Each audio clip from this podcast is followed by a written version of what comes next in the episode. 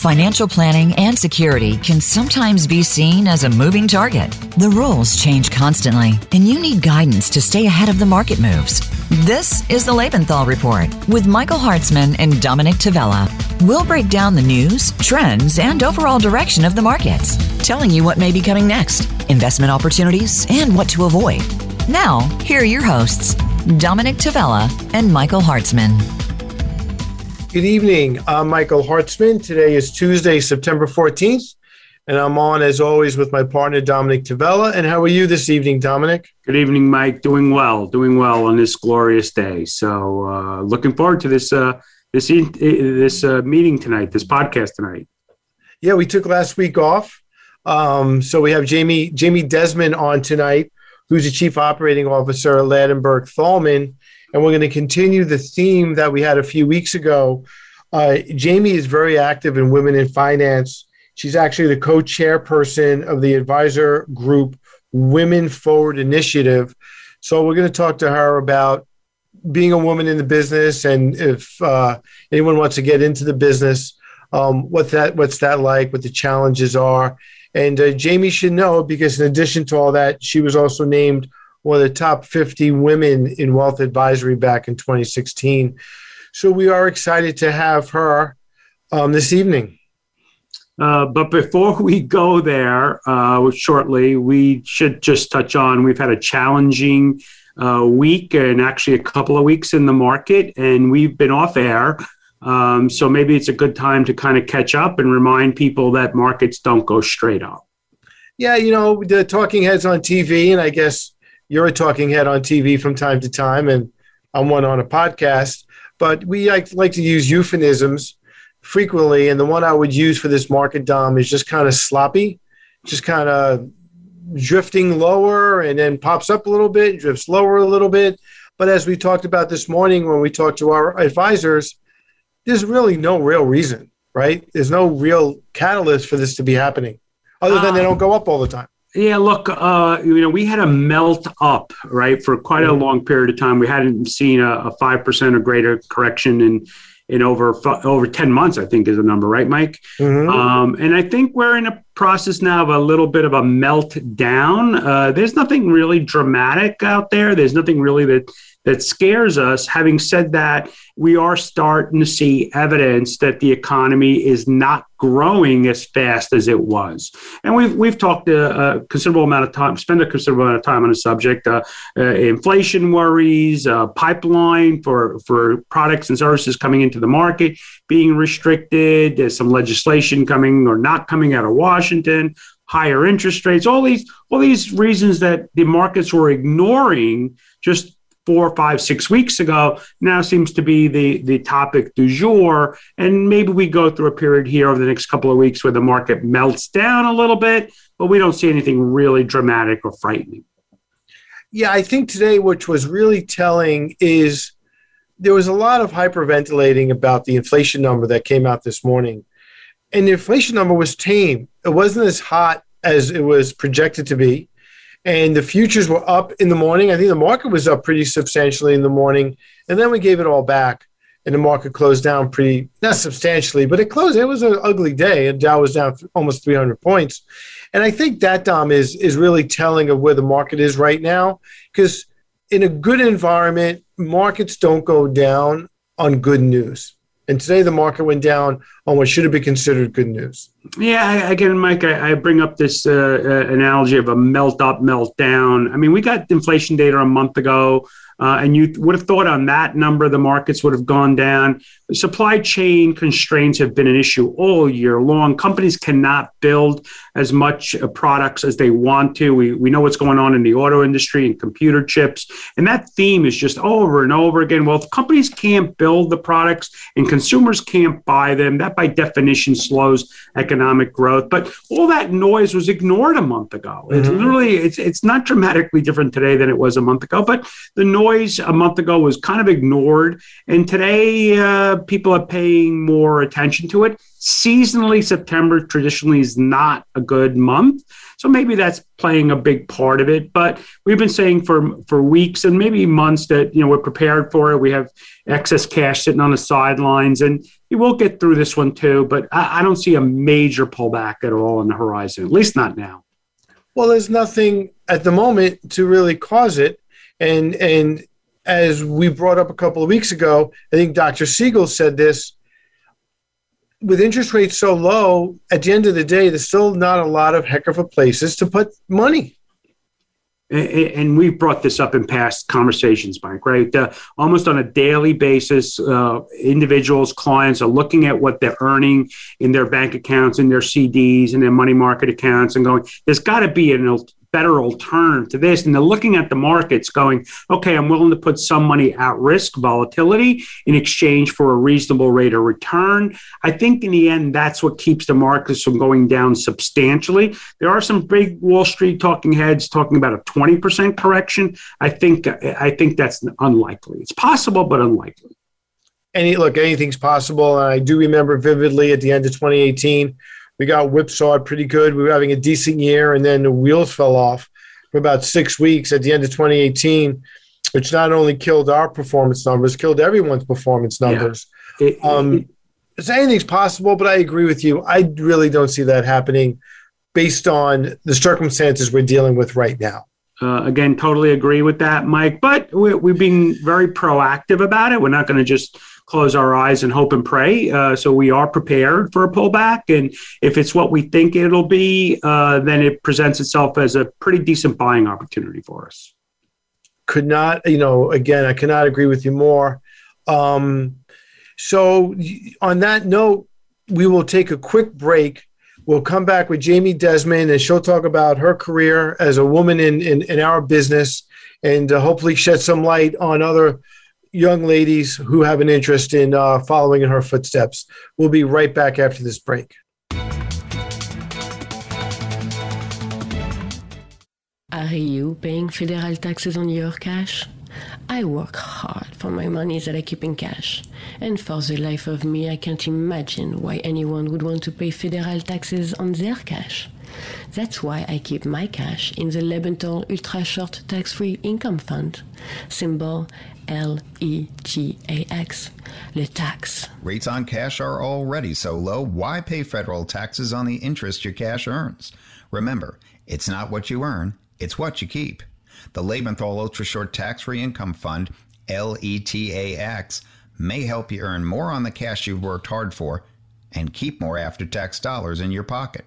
Find out more about the fund by speaking with a Lebenthal Global Advisors private wealth advisor or its sponsor at DCMAdvisors.com. For your hard-earned cash, why pay the tax when there's the tax? Lebenthal Ultra Short Tax-Free Income Fund.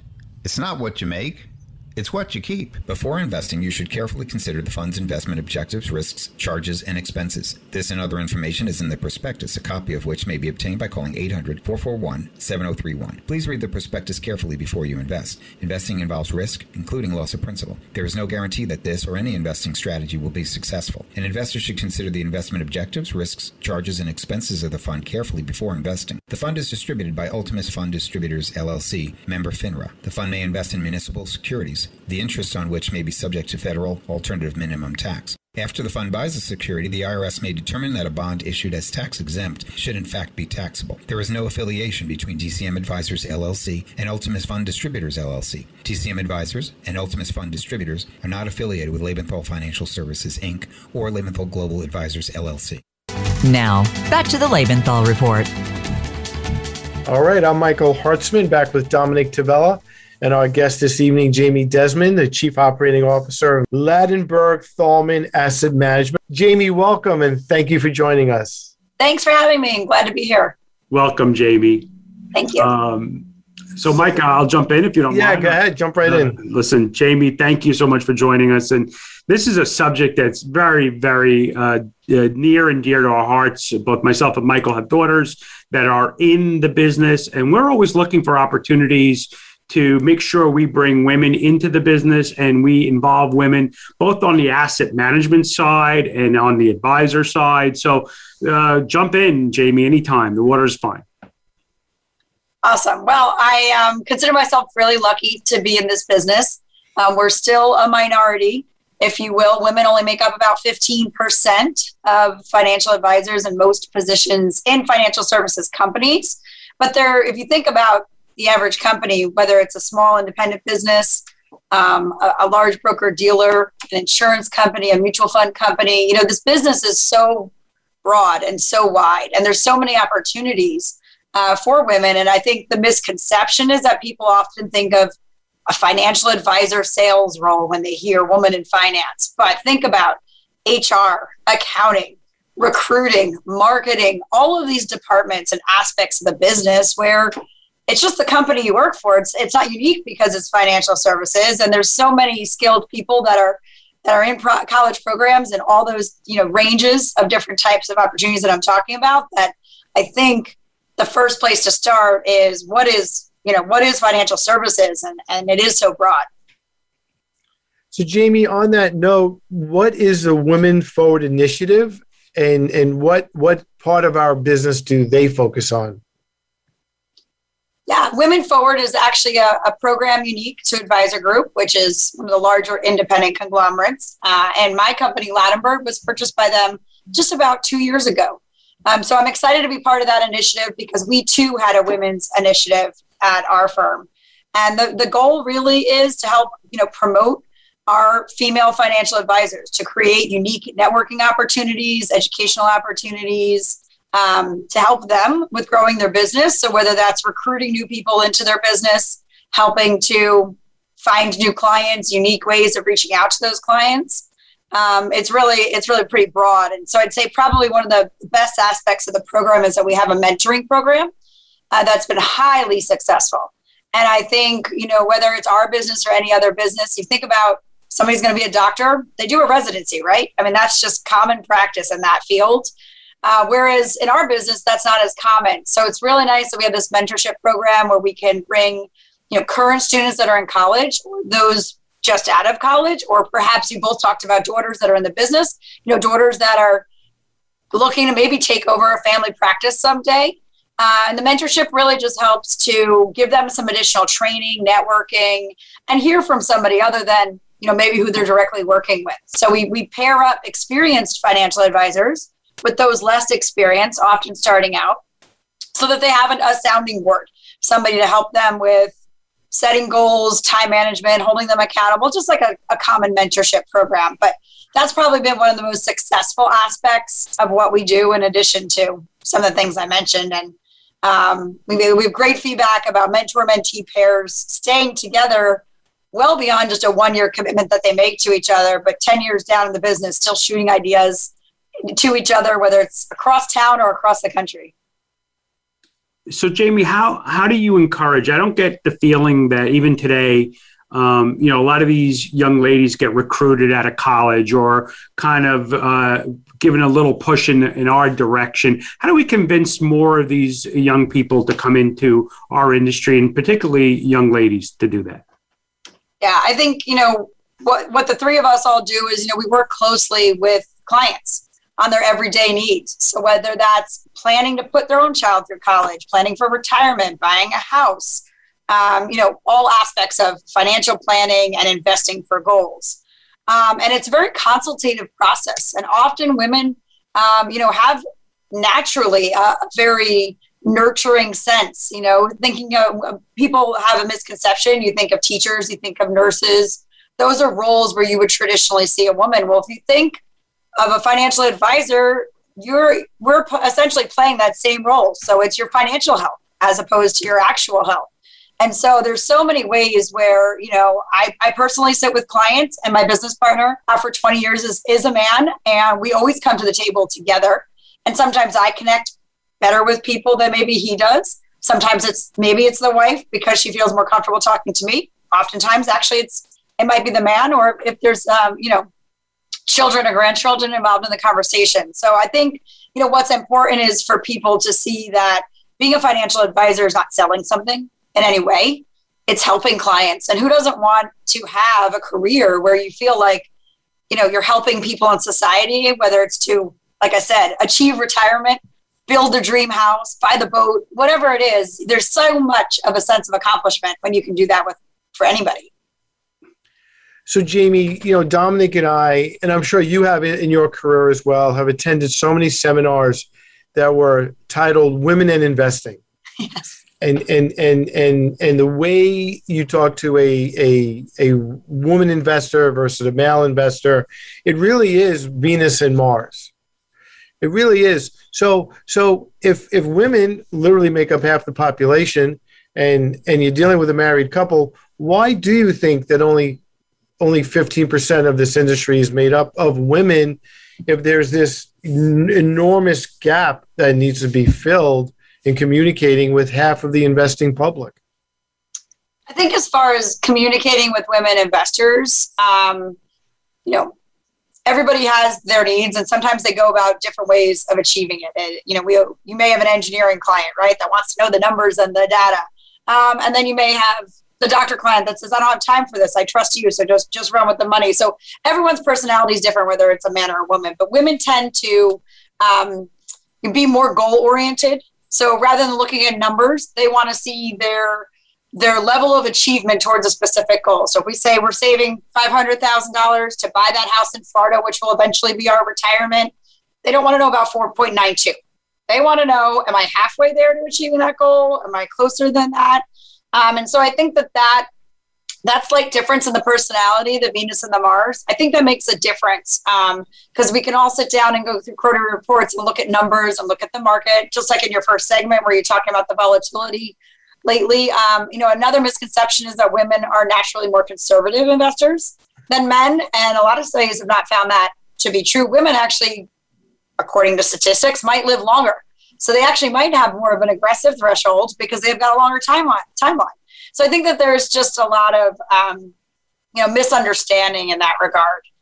In regards to being, trying to recruit or fill the gap, why are only 15% of financial advisors women in the industry today? And I think it just stems from traditionally it wasn't a role that women went into. If you look at our business, 20, 30 years ago, it was a much more sales-oriented business. There were goals and deadlines. And now, you know, especially being an independent financial advisor, you have the flexibility of running your business, maybe even doing it part-time as you're trying to, you know, still try to raise your family. And so I think that there's a lot of opportunity for females in particular to become advisors. And there's also, you know, the basic training, if you will. You have to obtain your Series 7, obtain your 65 or 66 investment advisor. Those tests are also, you know, very reasonable for anybody that, especially that's college educated. I think that they're intimidating if you think about it, but I think that everyone could achieve it. So let me ask you one follow-up question to that. You know, we're talking about women investors, women financial advisors talking to women. Let's flip that. Has the perception changed with a male investor, you know, not looking at their financial advisor as a man or a woman, just looking at them as a financial advisor, where I think 20 or 30 years ago, there was this built-in bias. So do you think it's changing across the board where even, you know, men are just saying, I didn't even notice, you know, she was a woman. She's just my financial advisor. Yeah, I do think anecdotally that we are seeing that to be true. I mean, some of our top female advisors have a very small percentage of their client base that are women. So I think that, you know, there's opportunity. It's not necessarily just women looking for women. But going back to the statistics, women control about 60% of the assets, right? And particularly over the next 10 years as baby boomers retire and there's a lot of generational wealth transfer. And I already talked about women outliving men. You know, I think we're going to see a huge shift in sort of who controls the marketplace, and we're all going to have to adapt to that. So I personally, I grew up with three brothers, so I never really looked at myself, as I'm a woman in this industry. I just looked at myself as being a person in this industry. But I can see how others have been intimidated by that. And so that's why I try, you know, through the Women Forward and other initiatives to just be supportive of that fact and sensitive to that fact and try to encourage everybody to get involved. So Jamie, I just want to switch it up a little bit. Not only are we talking about women advisors, but you're actually the chief operating officer of a publicly traded company. Correct me if I'm wrong here. Yeah, we were publicly traded, but we sold about 2 years ago. So okay. Having said that, if there's only 15% of advisors are women in our industry, executives is even less, right? So you want to touch a little bit on your career path, the way you got, and we're still dealing with a glass ceiling, right, in terms of total number of women in the executive role in financial services companies in general, and certainly publicly traded companies. Yeah, absolutely. I think my path was a little unique. My first job out of college, I proudly went to Penn State, and we have a great alumni network. So I was actually introduced by a Penn State alumni to Payne Weber, which is a company that no longer exists, but many moons ago it did. And I came in through the training department. So I actually wasn't a licensed professional. As I started off by saying, there's within financial services and every single company, publicly traded or not, there's a lot of different roles, whether it's accounting, HR, marketing, project management, another skill set that women tend to be very good at. So there's a lot of different job opportunities. So mine came in through training. And as I was helping to organize the training programs, I was sitting in the back of the room as the new classes of financial advisors were coming through and studying for their Series 7 and about to get on their way. And I figured I should probably get my licenses, right, if I'm going to talk to all these people. I figured it'd make me more credible. And then it just kind of grew from there. I managed a product. I moved over to Prudential Securities. I managed a program with about $4 billion, which in your young 20s, I actually was, from a compliance standpoint, calling about 400 financial advisors that were the top producers of the firm. And so they had to hear from me if they had a violation in their portfolio. So I kind of had to thicken my skin right away on that. But it really, I learned from some of the best. Some of those advisors, are highly successful and they do great things for their clients. And so just continue to grow from there. My partner and I have our own book of business, so clients that we work with personally, but then also, within Ladenburg, growing as that business grew. Our company bought about 10 companies over a period of 10 years. So my role with Chief Operating Officer was often to integrate those companies. So again, not day-to-day financial services, not number heavy, but very project management oriented. So I was making sure that every list got checked off and every item got done. And I figured that that's actually one of my skill sets, I think. And I can see how there's a lot of, women out there that would be interested in that type of role. And so long tangent, I'm sorry, I apologize, away from, just women in the industry. But, there's also a lot of stats about the success of companies that are publicly traded when they are diversified in their boards, in their management. And so I think that the world's made great strides in the last 5 to 10 years since it's really been a hyper-focus of mine, but I think we do have a long way to go, for sure. Jamie, besides being a financial advisor, what part of our business would you encourage a woman to gravitate towards based on, as you said, not to stereotype, but certain skill sets that women have, which certainly are more nurturing? What other sectors? I mean, you were in compliance for a while. The compliance officer of my firm is a woman. What other sectors would you say a woman could really excel in and maybe even outperform, the men in our business? I'll stereotype for a second and say that women are generally pretty detail-oriented and very task-oriented and have good time management skills. So to accept that for certainly a stereotype. But, whether it's roles in compliance, operations, program or project management, technology is changing our business so much. And so I work with program managers as we're implementing new technologies and doing conversions that sometimes take a year or two. Somebody that has that project management type of skill set, there's so many opportunities in our business for that type of skill set. And I will add, we look for women portfolio managers. We make it a point when we search out for new SMA or mutual fund or ETF portfolios that we look for those that are managed by women. And obviously they need to have exceptional track records. And it's not just whether it's a woman or not, but those companies are out there and those resources are out there, and they do a pretty good job for us and our clients. You know, we agree. We've always tried to have balance within our group.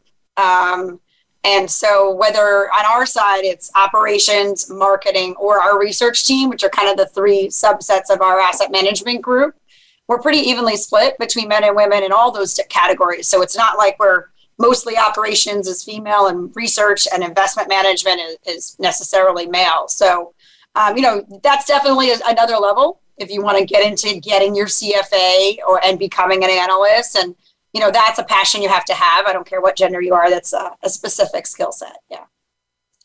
Jamie, young people coming into the business, in any business, you know, not just ours, you know, they are really striving to have a much more balanced work, home life. And one of the positives that hopefully is going to come out of this pandemic is even when things get back to normal, I think working from home in some degree is kind of here to stay. Yeah. So one, do you agree with that? And two, if that is true, do you kind of feel also that as a young woman getting into the business, this kind of work from home flexibility would appear to me to be an advantage for them to accomplish what they want to accomplish? I do agree that I think our world got turned upside down over the last year and a half. And it's not just the loss of life and the limited travel and some of the obvious, you know, stuff, restaurants that you want to go to. It really is that change in the workplace. So I know our company is bracing for a much more flexible policy. I work from home for everyone, not just men or women. Right. And honestly, I think the tech companies, think of, you know, the Googles and the Amazons and the Apples, they were doing this 10 years ago, right? Because they were technologically oriented. And so they had a lot more flexibility. And that was something that highly attracted people to want to work for that type of industry. I think the good news is our industry through the pandemic is sort of caught up to that. And I think, you know, whereas in the past, many women had to leave the workplace for the period of time of, you know, raising their children, there's going to be a lot more opportunity to work from home and part-time positions, I think, in every industry, but certainly in ours, I think.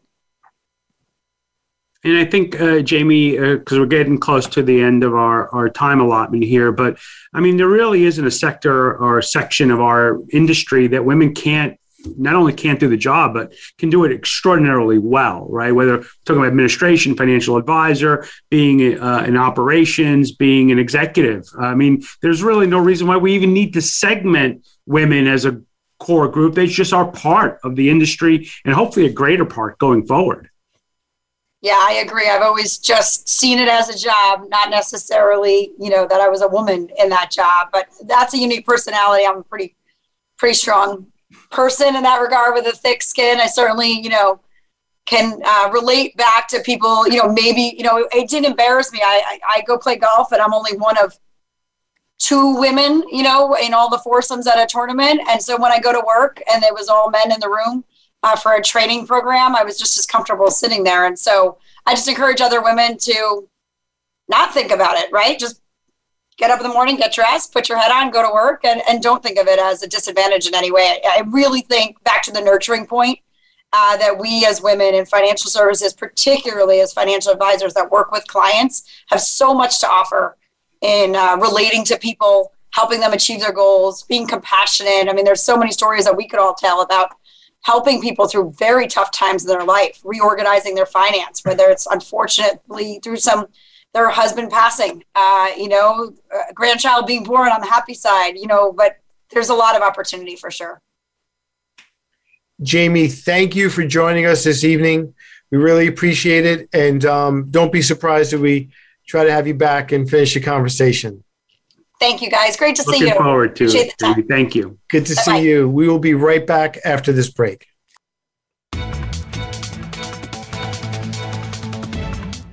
When you're thinking about where to park your cash, for over 30 years in the business, I've been a fan of funds like the Lebenthal Ultra Short Tax-Free Income Fund. It's managed for cash and designed so the interest income you receive is free from federal taxes.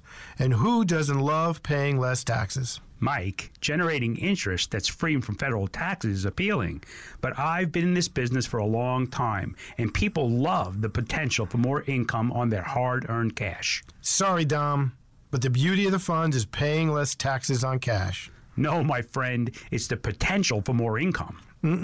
Less taxes. More income. Less taxes. More income. Less for taxes. Your cash. More income. Ask your advisor about the Lebenthal Ultra Short Tax-Free Income Fund. Less taxes. Or find out more at DCMAdvisors.com. Well, Dom, one thing I know we agree on, it's not what you earn. It's what you keep. Lebenthal Ultra Short Tax-Free Income Fund. Symbol LETAX. LETAX. Before investing, you should carefully consider the fund's investment objectives, risks, charges, and expenses. This and other information is in the prospectus, a copy of which may be obtained by calling 800-441-7031. Please read the prospectus carefully before you invest. Investing involves risk, including loss of principal. There is no guarantee that this or any investing strategy will be successful. An investor should consider the investment objectives, risks, charges, and expenses of the fund carefully before investing. The fund is distributed by Ultimus Fund Distributors, LLC, member FINRA. The fund may invest in municipal securities, the interest on which may be subject to federal alternative minimum tax. After the fund buys a security, the IRS may determine that a bond issued as tax-exempt should in fact be taxable. There is no affiliation between DCM Advisors, LLC and Ultimus Fund Distributors, LLC. DCM Advisors and Ultimus Fund Distributors are not affiliated with Lebenthal Financial Services, Inc. or Lebenthal Global Advisors, LLC. Now, back to the Lebenthal Report. All right, I'm Michael Hartzman, back with Dominic Tavella. And you know, Dom, when I look at the fact that it's already the middle of September, I know the new year is only 3.5 months away, but September as a kid and even growing up always felt like a new beginning as well. I don't know, it's because I always had to celebrate the Jewish New Year or as a new school Happy year. Happy New Year, Mike. Thank you. Or the new school year or the new TV season started in September. Or football season gets started in September, but September always had a lot of new beginnings, getting a little cooler. And in our business, we always use September to make sure that our clients have their house in order.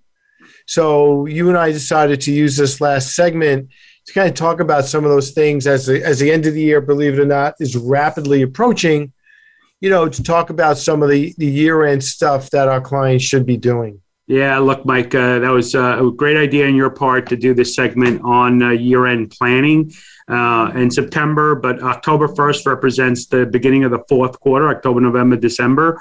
And you know what? There's a lot of house cleaning that needs to be done, and I think this is a perfect opportunity for us to talk about it out loud and then get on the phone with our clients to make sure that the T's are crossed and the I's are dotted.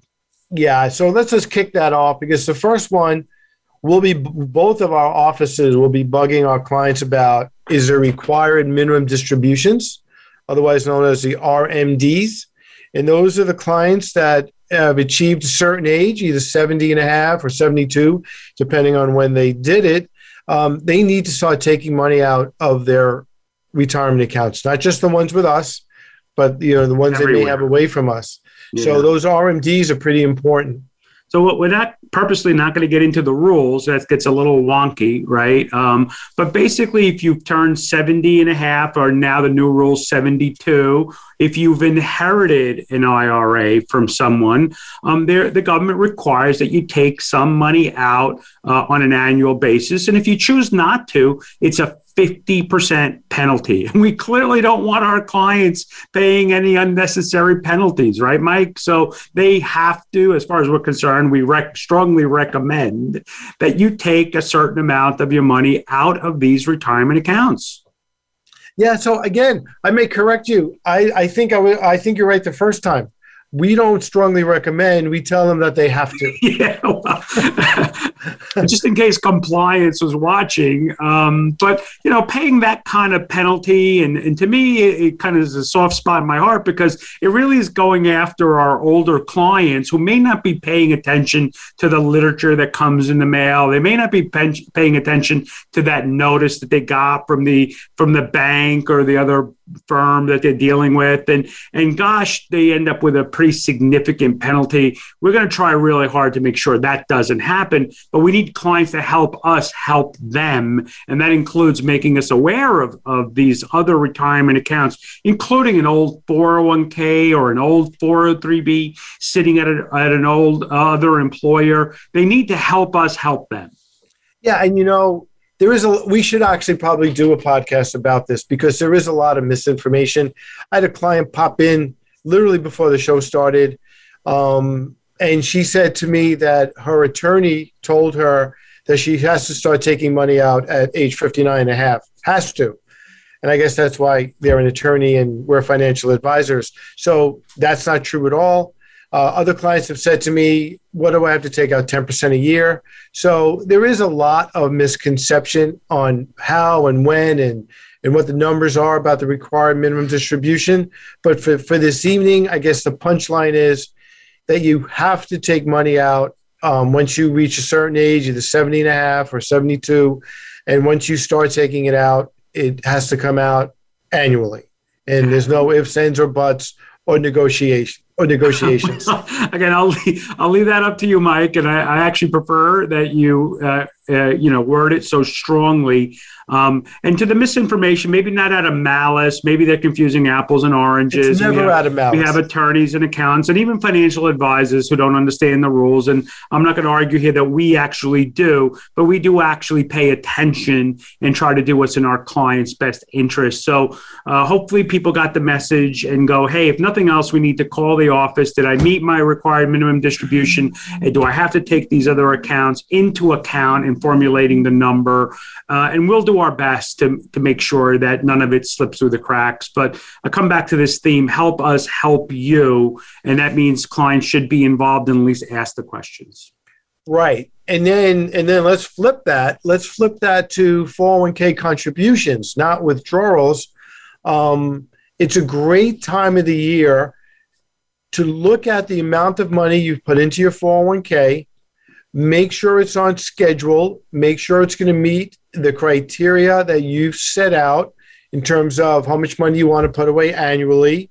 If you happen to have turned 50 in 2021, make sure you're taking care of the catch-up contribution. So the flip side of the RMD, Dom, is you also have to look at it when you're putting money away for your retirement and making sure that's on schedule as well. Yeah, Mike, this is one of my pet peeves because I know you do. We get the calls in March of next year, and it's like, what can I do to reduce my tax liability? And these contributions that you just rattled off, the 401k, 403b, 457 if you're a government employee, simple IRA plans, all of these are salary reduction plans. You need to make the contributions before December 31st. So you need to look at how many dollars you've put away this year, this calendar year, and make sure you can max out as much as you can afford. You can max out to the limits that the law allows you to do. And often we get clients that ask those questions after the fact, right? Which is rather frustrating. Yeah, and you nailed it. Salary reduction. You cannot take money out of your savings account. You cannot move money from an IRA. It has to be in the form of a salary reduction, which means either you're the business owner or you're an employee, but you have to communicate with whoever you work for to make sure that those numbers, as I said, are in line with what you want to try to accomplish. And you literally can look on your pay stub. You can see what your year-to-date contribution is. You can call your HR department and ask them, how much have I put in so far this year? Every dollar that goes into the plan is a tax-deductible dollar, the dollar that you're not going to pay federal in New York State income tax on. And just to continue on the theme, Mike, you already brought it up. Once you turn 50 years old, you get catch-up. The government allows you to actually put extra. That normally doesn't happen automatically, right, Mike? Yeah, and it's catch-up, not catch-up. Yes, it does not happen automatically. A large company, even a small company, will never assume that you want to utilize the catch-up contributions. And they're significant, Dom. Once you turn 50, you can put away an extra $5,000. In a 401k, you're allowed the normal contribution, but the catch-up allows you to get up to $26,000 into your retirement plan, all of it pre-tax. Same thing with a 457 and a 403b and even a simple IRA. regular IRA as well, but you're allowed to throw in this extra money to catch up for not putting those monies in earlier in your life. Very often clients don't know it exists, or if they do, they thought it was automatic. Oh yeah, that happens. No, it doesn't. Most of the time it does not happen automatically. Right. And that is the key there. And the other point, you know, again, not to use your word, get too wonky. You also have to be careful if you're in a member of a 401k, whether you contribute to an IRA or not, whether your spouse can contribute to an IRA, if you're a high income earner, a lot of those things, you're allowed to do it, but you don't get credit for it. You don't get the tax deduction for it. So then it becomes a pain in the neck to do the bookkeeping for that. So yeah, you this is a good time to really stay on top of that.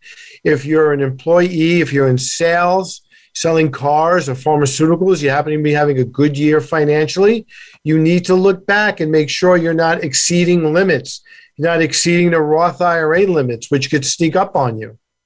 So in terms of the 401k, 403b contributions, those are kind of set automatically. Those computer systems, those payroll systems normally do not allow you to go over the limit. But these other contributions that you're talking about, Mike, that pick up the phone, call us, talk to us. Can I make a Roth IRA contribution? Talk to your CPA. Can I make a regular IRA contribution? Can my spouse make a contribution? You need to help us help you. And that's keeping the lines of communication open. Right. And as I said, this is you know by now, if you are having a decent year financially, right? It's pretty much cast in stone. And to that point, Dom, we talked briefly with Jamie about, you know, some of the I don't want to use the word benefits, some of the pluses, if you will, that's come out of this horrible pandemic. Another one is this pandemic has given birth to a lot of entrepreneurs, and a lot of small businesses have popped up. And if you're going to start a retirement plan for 2021, again, you're quickly running out of time and running out of options. Right now, you could pretty much set up any sort of retirement plan, but once September rolls off, then once October rolls off, you're really running out of options. So if you're a new entrepreneur, if you own a small business and want to start a retirement plan, you really have to start thinking seriously about that now. That's a great point, Mike. I'm glad you brought it up. We've had the largest number of new business startups in the history of this country in the last 12 months. And even if you started your business 5 or 10 years ago and you don't have a retirement plan in place, you have the opportunity to create one at a very low cost. These plans are extraordinarily low cost these days, and put away these dollars that we're talking about. You don't have to work for that Fortune 500 company. You can do it as a small business owner. You can do it at a relatively low cost. Don't give up that opportunity. This is the time, this year end, last quarter is the time to be talking about it with your financial advisor, your CPA, us, and make sure we implement those and create those plans for you before year end. Right. Great point, Mike. Thank you. And the other point, Dom, again, a little early for this, but we could always keep an eye on it, is tax loss selling. Yeah. So you hit the probably top 5 of my pet peeves. Clients have losses in their portfolio. It happens, right? Whether it's with another firm or with us, you can't bet 100% of the time and be 100% correct. And they sit with those losses forever going, well, when it comes back up, I'll sell it. No, you have the opportunity to harvest that loss. For our purposes, again, without getting wonky, you can offset profits with those losses so you don't pay taxes on those losses. And you can even have a small amount that will actually offset ordinary income. So you need to look at, we do on your behalf, you need to look at those losses, and they have value that can offset and save you some tax dollars. They have tremendous value because unlike IRA and 401k contributions where you don't really get a dollar for dollar write-off, you could literally get a dollar for dollar write-off from losses versus gains. So it's a phenomenal use of the tax code if you are able to take advantage of it. And Mike, I'll bring it up real quickly because I know you do it with your clients, I do it with mine. When we bring in a an account over from another firm, we'll look at those old statements and we'll go, well, what is this security? Well, I invested, $5,000 in this thing and it went bankrupt. Okay, well, fine. I'm sorry it did. But did you write off the loss? Well, I think I did. Well, if you don't tell your accountant that thing exists, they don't know to write it off. And 9 times out of 10, Mike, they haven't written off that stock, right? They haven't written off that loss. So these have value. I know it's worthless or it's depreciated in value, but they have value. Take advantage of it, write it off, let the government reimburse you for some of those investments that didn't go so well. You remind me of one of my favorite lines from Seinfeld, one of my and yours favorite shows, where Jerry says to Kramer, "You don't even know what a write-off is." Look, I'm sorry when things don't work out, whether it's something that you did or I did, meaning the investor or us, but, harvest those losses, harvest those offset gains, and put some dollars back in your pocket because, the government is going to make you pay taxes when you do have a profit, right? So Absolutely. Make them your partner on those losses. And there's no do-overs. You can't go back in 2022 and go, I wanted to sell this in 2021. It doesn't work that way. There's no time machine. You got to do it in the same year. You got to do it. So look at your statements, call us again, let us review it for you. We are looking at those kinds of things in our portfolios on your behalf. But if you have statements from other firms or old statements, let's take a look at them on your behalf. And maybe we find a jewel buried in there someplace. Exactly. So we will be right back right after this break, Dom, to wrap up the show. So we'll be right back after this.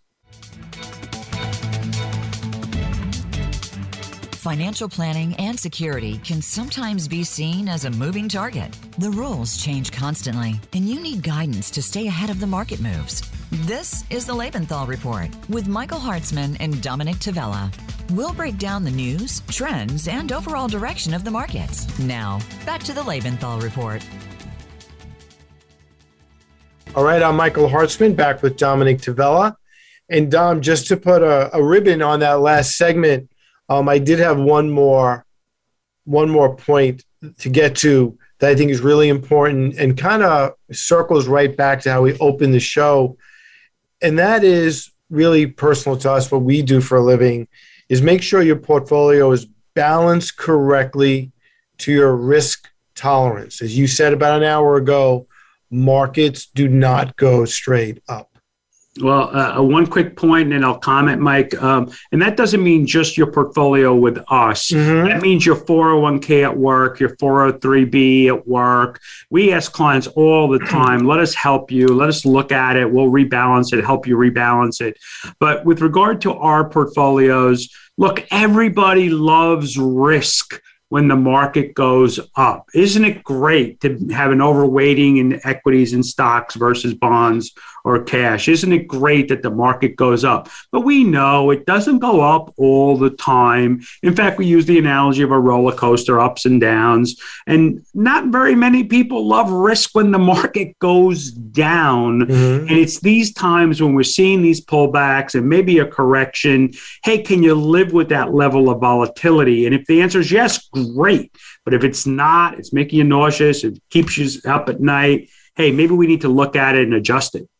And not only, and you're obviously 100% right, but it's also, Dominic, what's the money for? We ask that question all the time. I'll never forget this. Back in 2001, client called me up and I said, what's the money for?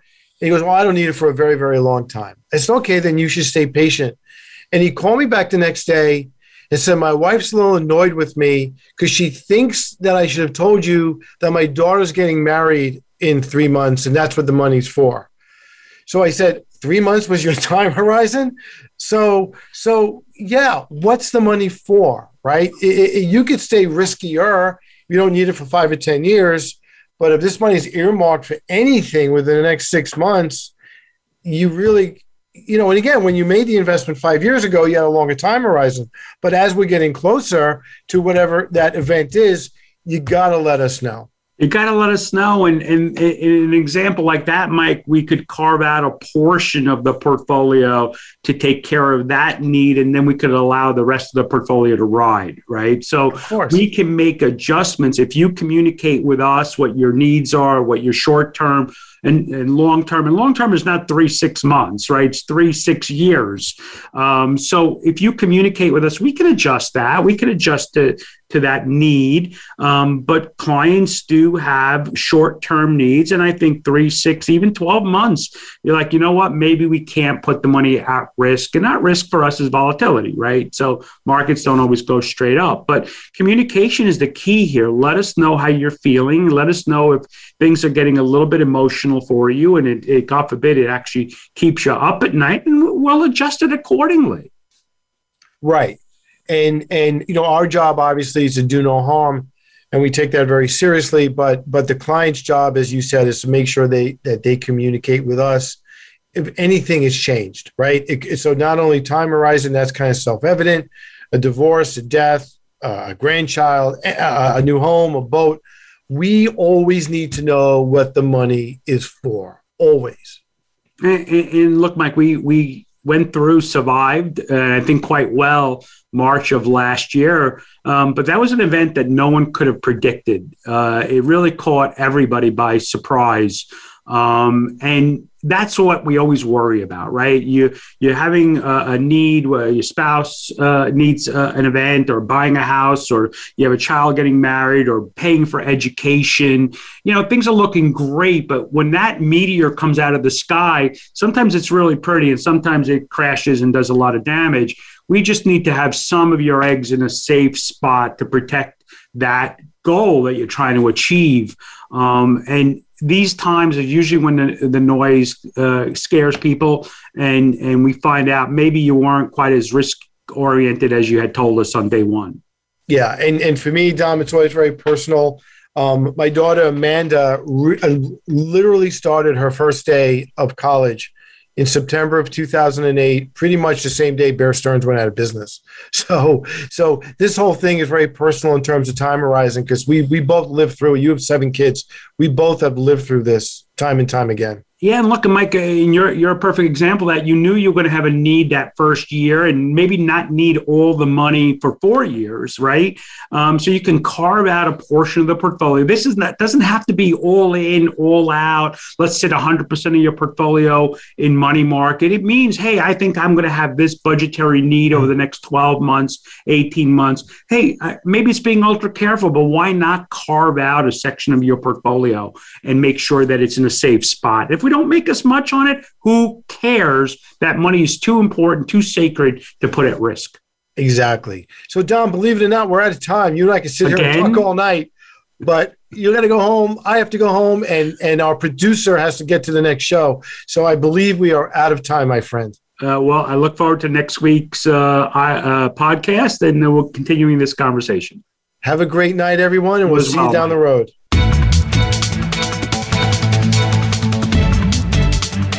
Thanks for tuning in to the Lebenthal Report.